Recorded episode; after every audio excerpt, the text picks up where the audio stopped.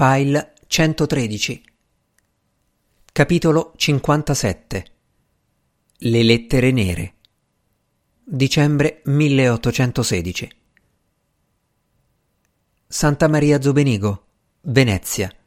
3 dicembre 1816 Jonathan Strange al reverendo Harry Woodhope. Mio caro Harry, devi prepararti a una meravigliosa notizia. Ho visto Arabella. L'ho vista e le ho parlato. Non è magnifico. Non è la notizia più bella di tutte le possibili notizie. Tu non mi crederai, non capirai, ma sappi con assoluta certezza che non si è trattato di un sogno, né di ubriachezza o pazzia o effetto dell'oppio. Rifletti devi soltanto accettare il fatto che l'ultimo Natale a Clun noi siamo stati a metà vittime di un incantesimo e tutto diventa credibile, tutto diventa possibile. È un'ironia della sorte, non è vero? Che proprio io tra tutti voi non abbia saputo riconoscere la magia che si stava avvolgendo attorno a me.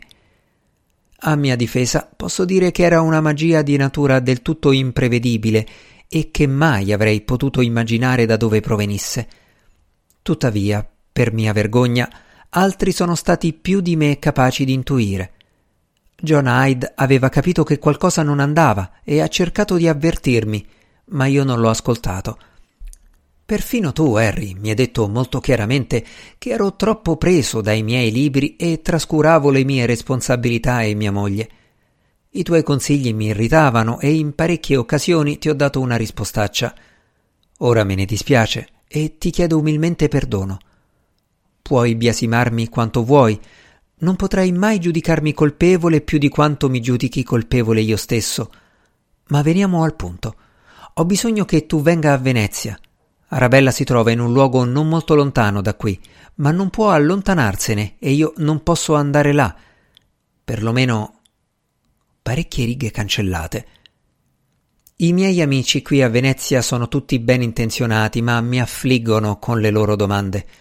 Non ho un servitore con me e c'è qualcosa qui che mi impedisce di girare per la città inosservato. Di questo non dirò di più. Mio caro buon Harry, per favore, non sollevare difficoltà. Vieni subito a Venezia.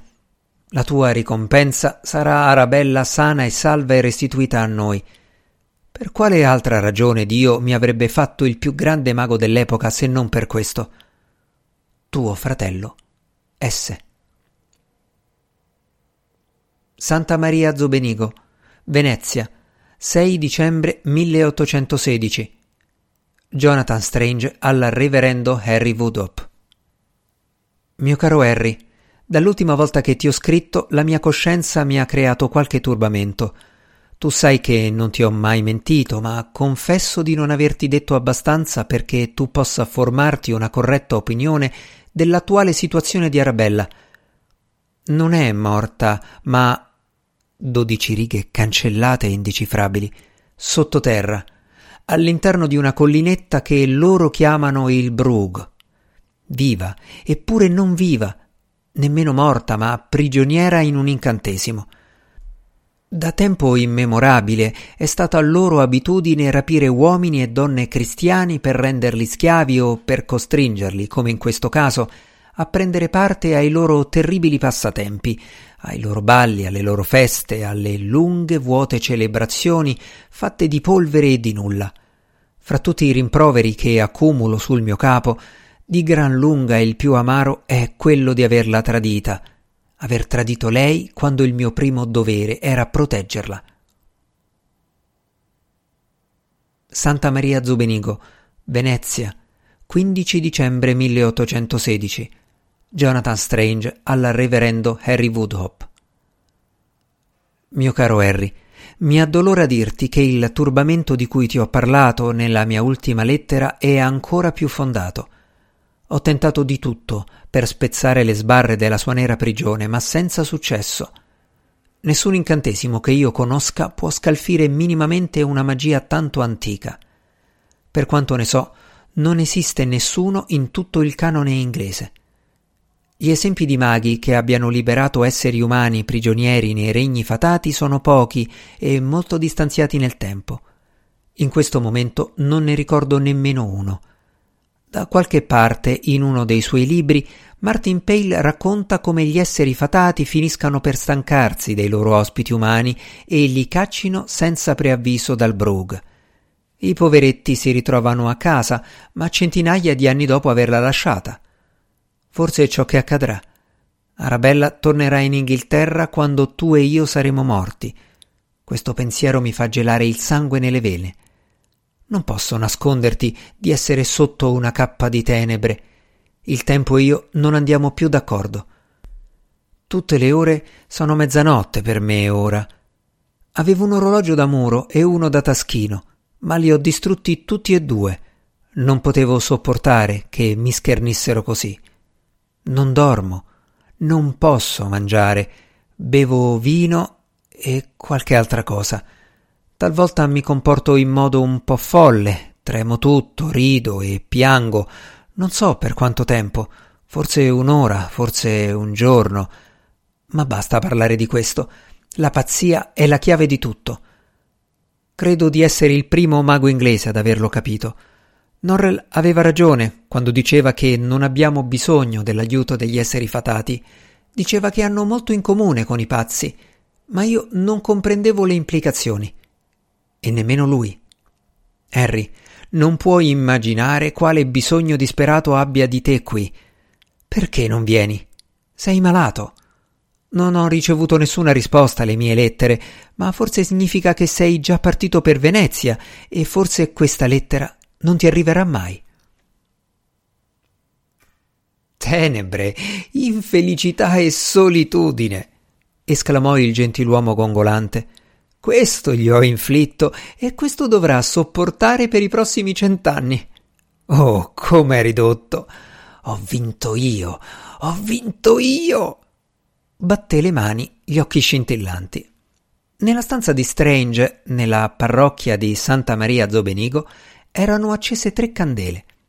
Una sulla scrivania, una sul piccolo mobile dipinto e una nella nicchia nel muro accanto alla porta. Un osservatore avrebbe potuto supporre che fossero le uniche luci in tutto il mondo. Dalla finestra di Strange non si vedeva altro che notte e silenzio. Strange, la barba lunga, gli occhi cerchiati di rosso, i capelli in disordine, era intento alle sue magie. Stephen lo guardava con un misto di pietà e di orrore. Eppure non è così solo come vorrei, osservò il gentiluomo in tono dispiaciuto. C'è qualcuno con lui. Era vero. Un uomo piccolo di statura, bruno, vestito con abiti costosi appoggiato al mobiletto dipinto, osservava Strange apparentemente con grande interesse e divertimento.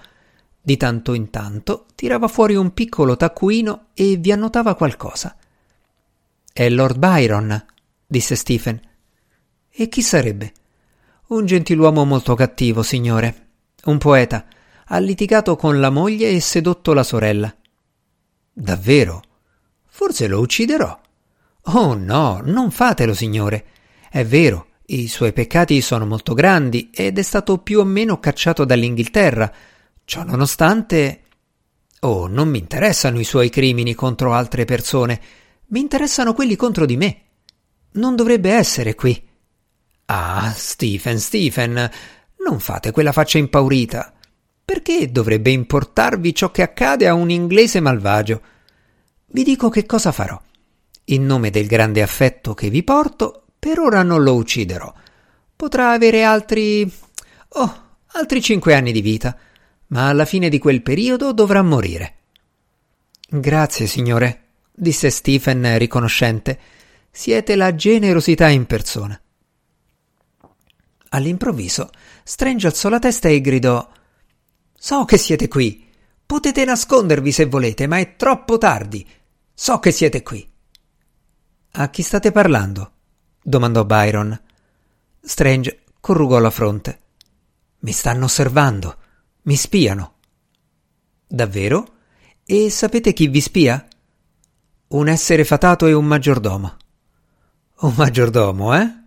Ripeté Sua Signoria ridendo. Beh, si può dire quel che si vuole su elfi e folletti, ma i maggiordomi sono i peggiori di tutti. Come? domandò Strange. Il gentiluomo dai capelli lanuginosi si guardava intorno ansiosamente.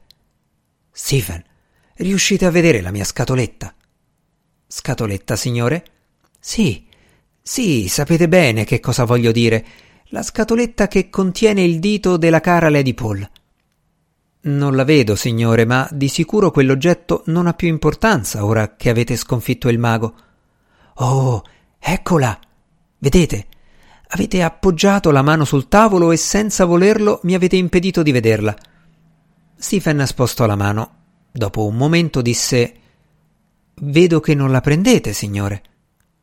A quell'osservazione il gentiluomo non rispose, ma riprese immediatamente a insultare il mago e a esaltare la propria vittoria.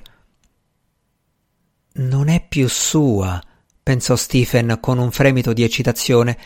Non può prenderla. Appartiene al mago ormai. Forse il mago può usarla in qualche modo per liberare Lady Paul. Stephen osservava, aspettando di vedere ciò che il mago avrebbe fatto, ma dopo mezz'ora fu costretto ad ammettere che i segni non erano incoraggianti. Strange camminava avanti e indietro, borbottando formule magiche tra sé con un'espressione allucinata sulla faccia. Lord Byron gli chiedeva che cosa stesse facendo e le risposte di Strange erano folli e incomprensibili. Sebbene piacessero molto a Byron, e non guardò la scatoletta nemmeno una volta. Per quanto a Stephen era dato di capire, l'aveva completamente dimenticata.